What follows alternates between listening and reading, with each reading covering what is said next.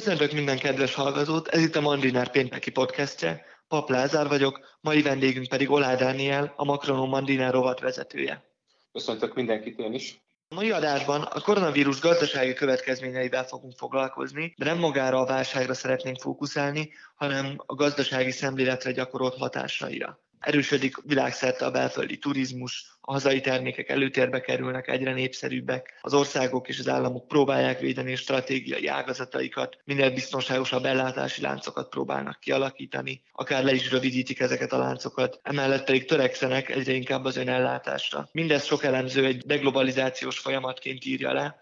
Mik, mik ezek a stratégiai ágazatok egyáltalán? Tehát ez meglehetősen rugalmas fogalom nagyon sok esetben. Tehát például látunk már példát arra is, hogy Franciaországban, amikor egy külföldi vállalkozás megpróbált felvásárolni egy, egy joghurt gyárat, vagy joghurt céget, akkor azt a francia kormány átminősítette stratégiai fontosságúval, de ez persze talán egy kevésbé komoly példa általában. Itt olyan vállalatokról, ágazatokról beszélünk, amelyek hosszú távon hozzájárulnak ahhoz, hogy a társadalom és a gazdaság fenntartható módon működjön, és garantáltak legyenek az alapvető létfeltételei a gazdasági és a társadalomnak az újratermelődésének, vagy újratermelésének, nem túl szép szóval. Például az egészségügy, a nukleáris szektor, az energetika, a kormányzati létesítmények, a pénzügyi szektor, ami a egyesek szerint a gazdaságnak a kenőanyagát szolgáltatja, de emellett természetesen az élelmiszerágazat, a mezőgazdaság, a védelmi ipar, és nagyon-nagyon sok olyan infrastruktúra, amely azt garantálja, hogy a napi életünk és a vállalkozásoknak a napi működése az garantált legyen, és zöggenőmentesen működjön. Egy másik hasonló alapfogalom, itt ezt a stratégiai ágazatot némileg tisztáztuk, a patrióta gazdaságpolitika, amit egyre többen emlegetnek ebben a kontextusban, itt a stratégiai ágazatok kapcsán is. Mit kell ez alatt érteni? Tehát a patrióta szó magában elég, elég tág témakört akar. Ez egy egyszerű protekcionista gondolkodásra utal, vagy ez több ennél, vagy bonyolultabb? Azt mondanám, hogy a patrióta gazdaságpolitika az inkább gyakorlatban jelenik meg, nem pedig az ideológiai szinten. Hát ez egy fontos különbség, hogy amikor azt mondtuk, hogy protekcionista, vagy, vagy mondhatjuk azt, hogy neoliberális, neoklasszikus, nagyon sokféle címke van elméletekre vagy ideológiákra a közgazdaságtanban. Na most itt én azt mondanám, hogy nem erről van szó, hanem egy pragmatikus irányról, amely ugye az elméleteit válogatja úgy meg rugalmasan, hogy, hogy célként nem azt tartja sok esetben, hogy a tankönyvi logikai koherencia meglegyen úgy, ahogy egy közgazdász professzor azt megkívánná, hanem valami más célja van, valamilyen nemzeti érdek, vagy sok esetben éppen a kritikus ágazatok védelme, sokféleképpen lehet definiálni a nemzeti érdeket, például akár így is. Ezért mondanám azt, hogy ez patrióta a gazdaságpolitika az inkább gyakorlat, és a gyakorlathoz kapcsolódik. Tehát a gyakorlatok összessége. És akkor ilyen tekintetben lehet azt vizsgálni, hogy különböző országok a, a nagyvilágban milyen módon tesznek azért, hogy például magas hozzáadott értékű termelés alakuljon ki a gazdaságukban, ezáltal magas béreket tudjanak fizetni a munkavállalóknak, és hogy általában stabil és biztonságos keretek között folyjon a, a helyi gazdaság működése. Valóban fel fog szerinted erősödni egy ilyen folyamat. Sokan ugye már a Trump gazdaságpolitikájához kötik ezt az egész folyamatot, hogy már Amerika beindította ezt az egészet a koronavírus járvány előtt, és a koronavírus járvány gazdasági hatásai gyakorlatilag csak felerősítették ezt a folyamatot. Mit gondolsz, ez a belátható időn belül tényleg egy radikális változást fog okozni a gazdaságban, a gazdasági szemléletben? interjú alanyom emelte ki, hogy épp az angol száz országok voltak az elsők, akik ráléptek egyfajta ilyen neoliberálisnak nevezett gazdaságpolitikai irányra, és épp ők talán az elsők is, akik ezt elhagyják most Trumpal és Johnsonnal. Általában véve a deglobalizációról azt mondanám, hogy globalizáció az átalakul, de nem szűnik meg, hiszen például az információ áramlás az lehet, hogy a koronavírus kapcsán még nőtt is, a globalizáció lényeg az, az igazából csak annyi, hogy az áruk, a tőke, a munkaerő, a szolgáltatások és az információ az, az áramlik a globális térben, egy hatalmas hálózatban, és ez nem feltétlenül omlik most össze. Viszont ugye erre Fűrész Gábor mutatott rá egy interjúban, hogy ugye a globalizmus az viszont, mint egyfajta határok nélküliségi ideológia, az viszont egy csapást szenved el. És ami ebből az egészből megmaradt számunkra, az az, hogy a nemzetállam az felértékelődhet, és ebben az átalakuló globalizációban ismét rátalálnak a nemzetállamok a, arra a funkcióra, amit eredetileg be kellett volna tölteniük a gazdaságban, mint szabályozó például. Akkor ez az átalakuló globalizáció, amit itt említettél, egy ilyen konkrét megnyilvánulása lehet akár például a hazai termékek iránti kereslet növekedése, tehát lehet egy ilyen kézzelfogható hatása a jövőben ennek? Vannak, akik egyébként amiatt aggódnak, hogy ha az országok az önellátásra törekednek egyre jobban, akkor beszűkülnek a, nemzetközi piaci lehetőségek, az export lehetőségek, és egy intenzívebb verseny történik majd az exportpiacokon, ahol nehezebb lesz helytállni, vagy megjelenni.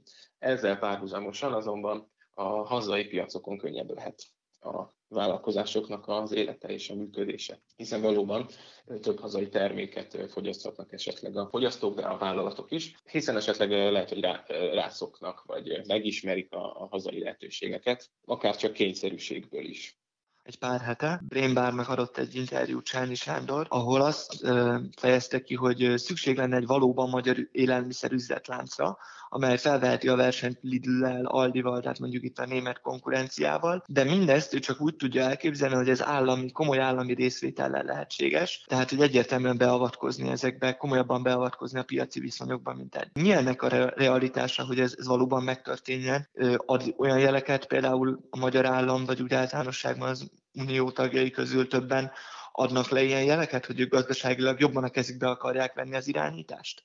Hát szinte, szinte főáramú gondol, gondolattá vált manapság az a nyugat-európai országokban, hogy, hogy a hazai gazdaságot és ipart védeni kell, és itt nem válogatnak az eszközökben nyugat-európai országok, úgy tűnik, hiszen egy elég komoly eladósodás árán is akár úgy tűnik, hogy ők nagyon is szeretnék megvédeni a hazai gazdaságukat, a külföldi sokszor ellenségesnek címkézett felvásárlási kísérletekkel szemben. Úgyhogy növekedhet az állam szerepe természetesen. Piaci viszonyok nem szent és értetetlen dolgok, már csak azért sem, mert lehet, hogy például egy piaci helyzet vagy piac szerkezet egy Magyarország által esetleg kifogásolható módon jött létre. Például a 90-es években, akkor komoly privatizáció történt, és elvesztek hazai kapacitások, hazai vállalkozások, vagy hazai vállalkozásokban megnyilvánuló tudás. Úgyhogy azt is lehet mondani, vagy amelyet is érvelhetünk, hogy ez nem egy méltányos helyzet. És hát volt egy olyan narratív a 90-es években a magyar gazdaságpolitikában, hogy a külföldi tőke az, az, persze mindig hatékonyabb, jobb, okosabb,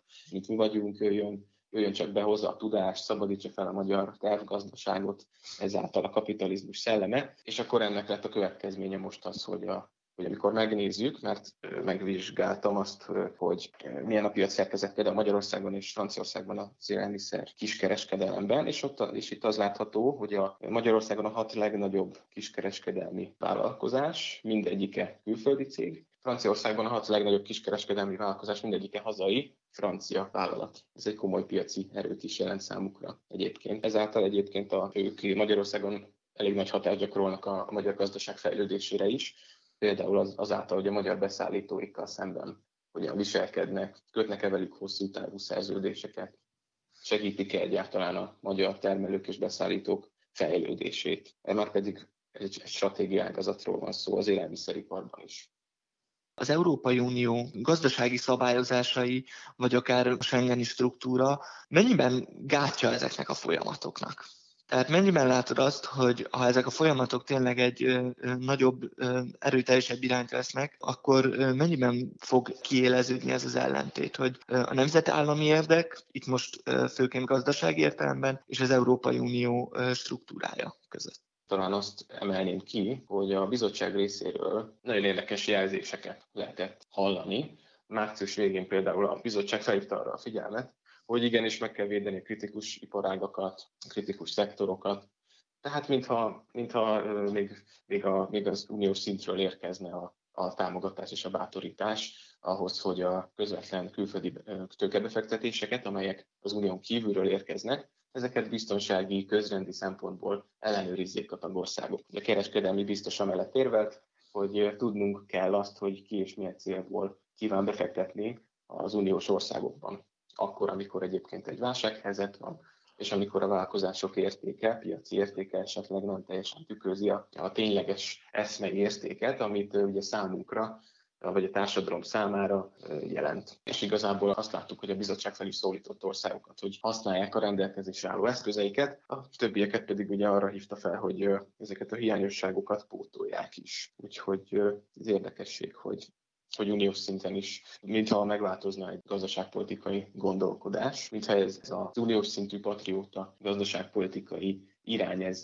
általánossá válna. Kérdés, hogy persze később ebből mennyire veszt lehet visszavenni, vagy mennyire lehet letérni erről az útról és mégis akkor mi, mi a határa annak, amennyire egy állam itt adott esetben beleszólhat, akár most vagy a jövőben a gazdaságpolitikába. Most olvastam például olyan szabályozásokat, például a külföldi tőkétől valamilyen szintjen ezeket a stratégiai vállalatokat védjék, tehát bizonyos százalékos arányokat szabnak meg, hogy nem lehet nagyobb a részesedés, kormányzat vétóval élhet akár adott esetben felvásárlásokkal szemben.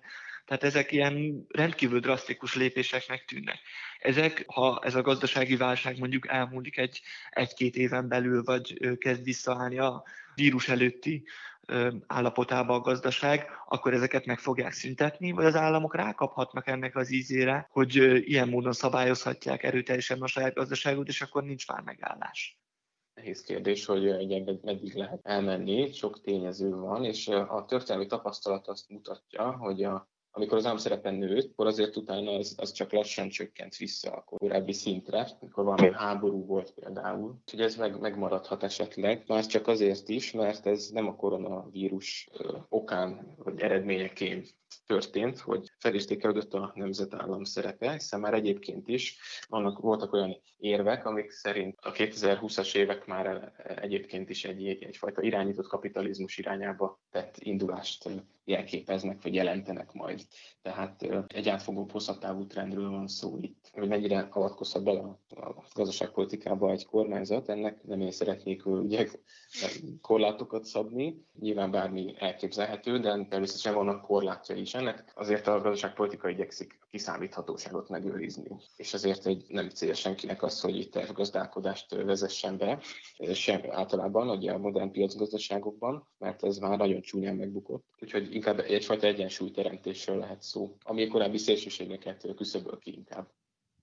Itt a deglobalizációs nagy egészhez visszakapcsolva, Hallottam sokkal szkeptikusabb hangokat is, akik szerint ez a folyamat nem fog annyira felerősödni, hogy radikális változást okozzon. Tehát egyértelműen inkább azt a hangot ütik meg, hogy itt nem szabad a kapitalizmus vagy a globális kapitalizmus válságát hirdetni, ugyanis ez a deglobalizációs folyamat nem fog olyan mértéket ölteni, inkább csak az emberek, cégek, meg ezek a gazdasági több biztosítékot fognak beépíteni a gazdaságba. Például nem fogják ezeket a különböző kereskedelmi láncokat visszápozni ide Kelet-Közép-Európába, vagy Közép-Európába, hanem mondjuk egyszerűen a távol-keleten átteszik ezeket az érdekeltségeiket olyan országokba, amelyek komolyabb függésben vannak tőlük, tehát megbízható partnerek felé fognak fordulni, és igazándiból ez lesz az egyetlen változás, hogy némi biztosíték kerül bele, és komoly, komoly gazdasági átalakulás nem, nem következik mindebből. Mit gondolsz ezekről a szkeptikusabb hangokról? Mindenképpen stabilabb és válságállóbb gazdaság jöhet. Kérdés, hogy mennyi, milyen hosszú az emlékezete a vállalkozásoknak, illetve a tőkének, mert azért, ha van, kialakul egy gyorsan egy piaci verseny, akkor abban hajlamos ismét mindenki gyorsan belemenni. Ezt gazdasági válságok után is azért lehetett látni. És egyébként a vállalatok működése sem változik meg egy válság hatására alapjaiban. A vállalat marad abban a tekintetben, hogy profitot keres, a termelési tényezőit felhasználva. Azonban az lehet, hogy átértékelődnek a prioritásai, más elvek szerint kezd viselkedni, optimalizálni, és bár most is továbbra is természetesen profitot keres a tulajdonosainak, de lehet, hogy a számszerűsítés figyelembe veszi azt is a stratégiájában, hogy melyek biztonságosabb vagy kevésbé biztonságos országok. Elképzelhető, hogy szétteríti a termelését országok között, hogy ne tegye az összes tojását egy kosárba. Lehet, hogy felépít logisztikai megoldásokat, raktározást, lehet, hogy több készlettel fog dolgozni. És ezért továbbra is igaz az, hogyha hogy lehet Kínában egy megbízható partnerem, vagy egy nem megbízható partnerem, de mindegyikkel megszakad a kapcsolatom, hogyha lezárják a kínai gazdaságot. Úgyhogy lehet értéke annak is, hogyha térben közelebb hozzuk a termelést a piacokhoz. Természetesen nem éri meg továbbra sem az EU-ban gyártani mindent, de lehet abban valami, amit a polgárminiszterelnök helyettes Tomislav Doncsev mondott, hogy Közép-Kelet-Európa léphet Kína helyébe, legalábbis az unió szempontjából kritikus gazdasági ágazatokban. Ugye ő, ő azt várja a polgárminiszterelnök helyettes, hogy a válság után ugye Európa igyekszik majd megerősíteni a saját kritikus és stratégiai iparágait az említett patrióta irány keretében, és akkor ilyen lehet a gépipar, az elektronika, a gyógyszeripar, és ez egy történelmi lehetőséget adhat a régiónk számára. És még az is elképzelhető akár, hogy Brüsszelben, ezt már én teszem hozzá, hogy egyfajta iparpolitikai vagy gazdaságfejlesztési fordulat jön, ami akár jelenteti azt, hogy ösztönzőket kapnak vállalkozások, komolyabb ösztönzőket, hogy az Unióban ruházzanak be. Nem célja természetesen továbbra senkinek az, hogy alacsony hozzáadott értékű termelés történjen az Európai Unióban, közép-kelet-európában, de magasabb hozzáadott értékű termelési helyként akár felértékelődhet szerintem ez a, ez a régió bizottság alelnöke is egyébként ugye kijelentette, hogy egy egészségtelen európai függőség alakult ki Kína és India irányába, gazdasági értelemben, és ő itt elsősorban gyógyszerekre, gyógyszeriparra gondolt. Ezért volt az, hogy már ő is kimondta azt, hogy ezért Európa jövőben megpróbál majd minden, minél több dolgot otthon Európában termelni, nem pedig a nagyvilág legtávolabbi szegleteiben. És szerintem ez egy, ez egy tanulság, amit most megtanult az Unió. Lehet, hogy ez a vállalkozások is majd alkalmazkodnak, főleg, hogyha kapnak komoly támogatásokat vagy ösztönzőt. Illetve azt is el tudom képzelni, hogy ez jelenlegi egy olyan nagy sok lehetett, ami, aminek a hatására a cégek be, beépítik a számításaikba most már a biztonságnak és a stabilitásnak is az értékét. Ezekkel a tanulságokkal zárnánk le a mai podcast adást. Olá Dánielnek nagyon köszönjük, hogy velünk tartott ebben az adásban. Találkozunk jövő héten.